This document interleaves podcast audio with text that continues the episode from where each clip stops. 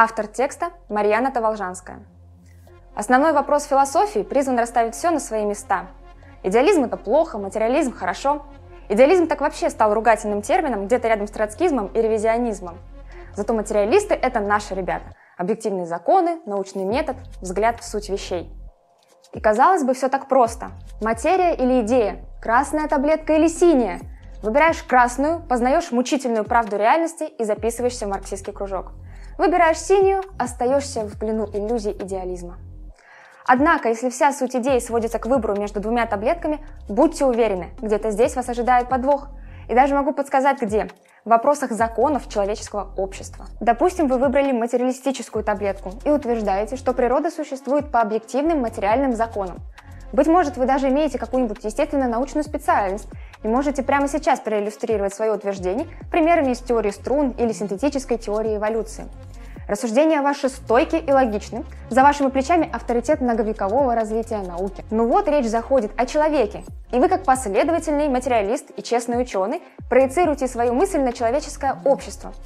Человек – часть природы, а значит тоже подчинен тем же самым объективным законам.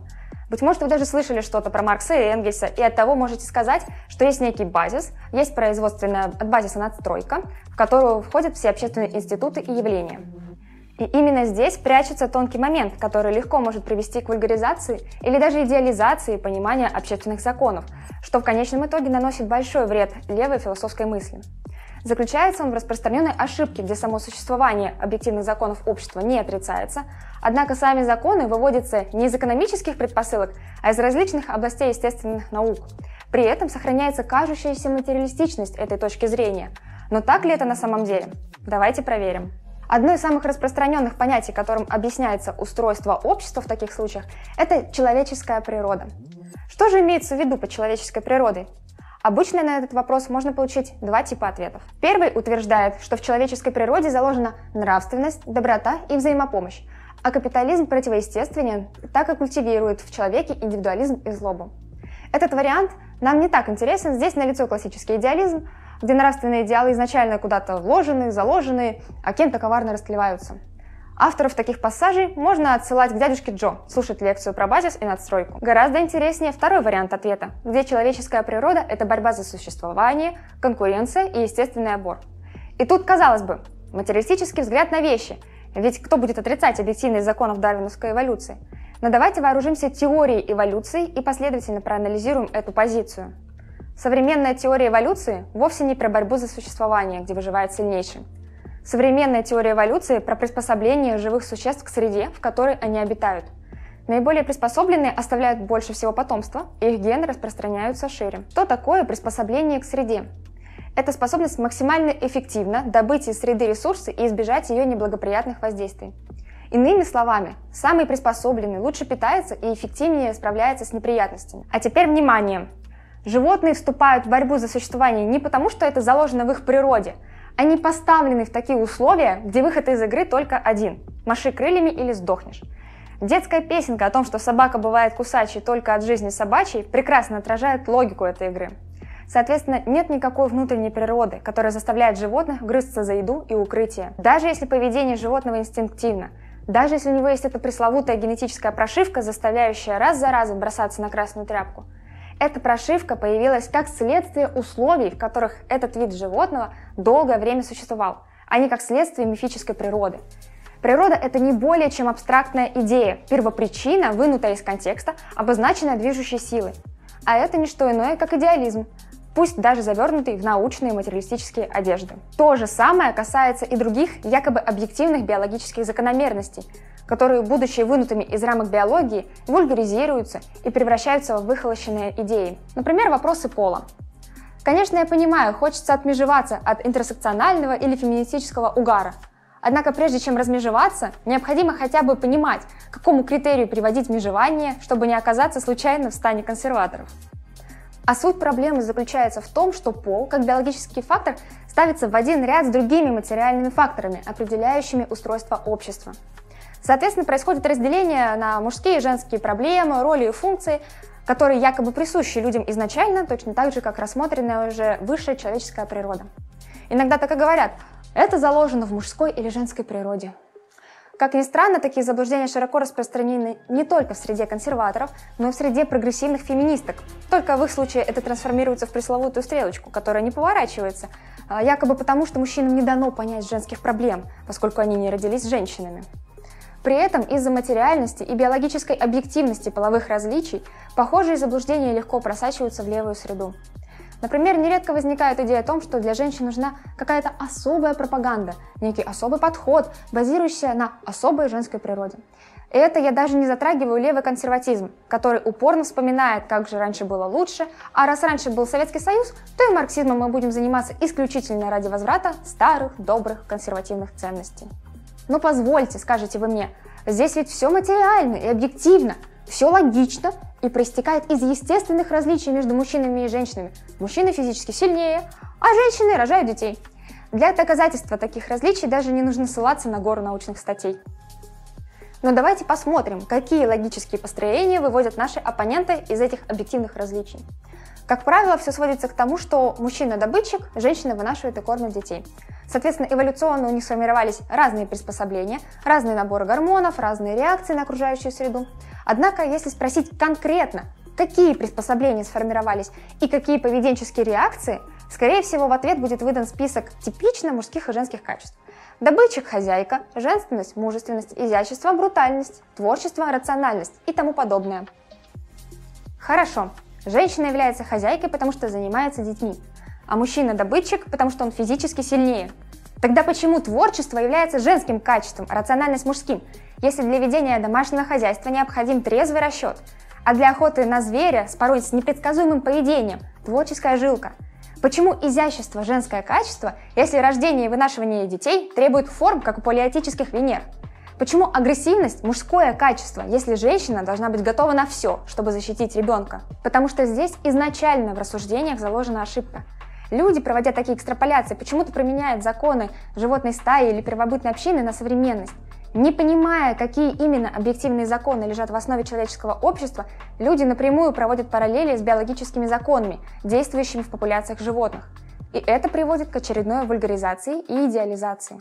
Вместо того, чтобы разобраться в сути вещей, люди начинают прятаться за абстракциями вроде женских и мужских качеств, за женской и мужской природой, точно так же, как за природой человеческой – все это абстракция одного уровня, несомненно ошибочные и возникающие из-за того, что биологические законы были неверно интерпретированы в качестве законов общественных. Как же на самом деле работает биология применительно к человеческому обществу? Она работает бесспорно.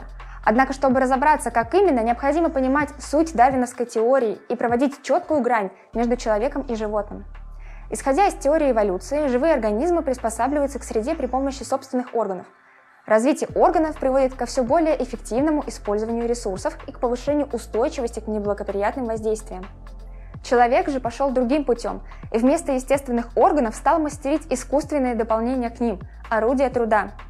Теперь развитие орудий труда преследует такие же цели, позволяет все лучше питаться, все лучше справляться с неприятностями, а значит эволюция человеческого общества точно так же зависит от развития производства, как эволюция живых существ от развития их собственных органов – Дарвиновская теория эволюции, примененная к человеческому обществу, превращается в исторический материализм.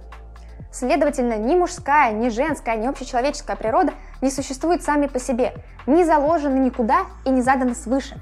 Все биологические особенности человека проходят сквозь призму производственных отношений, и только производство определяет, будут ли эти особенности иметь значение. Именно здесь можно отличить марксиста от вульгарного материалиста, который очень хочет марксистом быть. Перед лицом марксизма любые биологические факторы имеют значение лишь в той степени, в какой они влияют на производственные отношения. Такой подход разрешает множество околобиологических вопросов. Например, есть ли у человека инстинкты? Для ответа на этот вопрос вовсе не нужно щекотать младенцам пятки, а потом, подтянув всю мощь математической статистики, искать у людей врожденные паттерны поведения. Последовательный материалист должен отталкиваться от того, что любые поведенческие программы возникают не сами по себе, а как приспособление к среде. Исходя из этого, становится понятно, почему бессмысленен спор о существовании инстинктов у человека. Последовательный материалист должен увидеть, что существование каких бы то ни было поведенческих программ возникает не само по себе, а как приспособление к среде, в которой организм обитает. Соответственно, если человек – это вид, приспосабливающийся к среде через производство, если все существование человека зависит от того, будет ли произведено достаточное количество материальных благ, то и поведение человека будет подчиняться способу производства. И тут уже вопрос будет поставлен по-другому. А нужны ли вообще человеку инстинкты? Проводя линию рассуждений дальше, мы увидим, что для производства необходима гибкость мышления и поведения, соответственно, жесткие программы будут только мешать. А значит, логика указывает, если не на полное отсутствие, то как минимум на постепенное избавление от инстинктов. Почему же так часто всплывают подобные вопросы о корнях человеческого поведения? И почему в попытке на них ответить так часто обращаются к вульгарной биологизации? Ставя во главу угла материалистическое понимание человеческого общества, исследователь не станет искать его законы в наличии или отсутствии инстинктов как таковых. Те, кто ищут у человека инстинкты или природу, те, для кого этот вопрос принципиален, напоминают тех, кто искал бессмертную душу, потому что за ней удобно прятать остатки своих идеалистических воззрений. Легко свалить на инстинкты, на гормоны, на природу неудобные вопросы о человеке и человеческом обществе.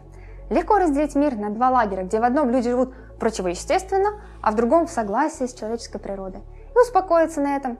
Люди боятся провести марксистский анализ до конца – Люди боятся, что их привычный мир, их идеалы и нравственные ценности рухнут к подножию базиса, и обнаружится, что они имеют ту же самую природу, что и так ненавидимая ими безнравственная противоположная точка зрения. Эмоции застилают разум, и не хватает силы воли признаться. Эти ваши противоестественные трансгендеры, однополые браки, радикальные феминистки имеют одни и те же корни, что идеализированная традиционная семья из рекламы майонеза. При этом мы не призываем отменить мораль, мы лишь хотим подчеркнуть, что необходимо понимать, откуда эта мораль берется, и не давать ей ослепить нас. От марксиста требуется в первую очередь последовательный анализ и трезвый взгляд на вещи. Иначе однажды эти слепые зоны могут марксиста подвести. Резюмируя, я хочу отметить, что вульгарный материалист для философской мысли гораздо опаснее, чем открытый идеалист. С идеалистом проще разобраться. Если человек напрямую заявляет о высшем разуме или о программировании реальности, то здесь сразу понятно, что к чему. Глобальная закулиса давно и настойчиво готовят в РФ возрождение марксизма под брендом СССР 2.0. В случае с вульгарным материалистом возникает проблема ложного авторитета, когда специалист в естественных науках легко заговорит не специалиста цитатами из учебников и научных статей, а упоминание объективных законов реальности и вовсе может ввести в заблуждение. А, он говорит о материальных общественных законах, так может он из наших? И уж тем более в эпоху постмодернизма и постпозитивизма упоминание законов развития общества может покорить несведущего. Однако всегда следует с осторожностью относиться к подобным специалистам. Не является ли этот научный авторитет очередным искателем человеческой природы? Не хочет ли он оправдать этой своей природой собственные абстрактные убеждения? Не прячется ли за этим нежелание или страх быть честным до конца? Подобрать хорошую цитату из авторитетного источника можно подо что угодно, но всегда остается вопрос – насколько это соответствует действительности. А на сегодня все. Задавайте ваши вопросы по теме в комментариях, ставьте лайки, подписывайтесь на канал, жмите на колокольчик и делитесь этим видео в соцсетях. Удачи!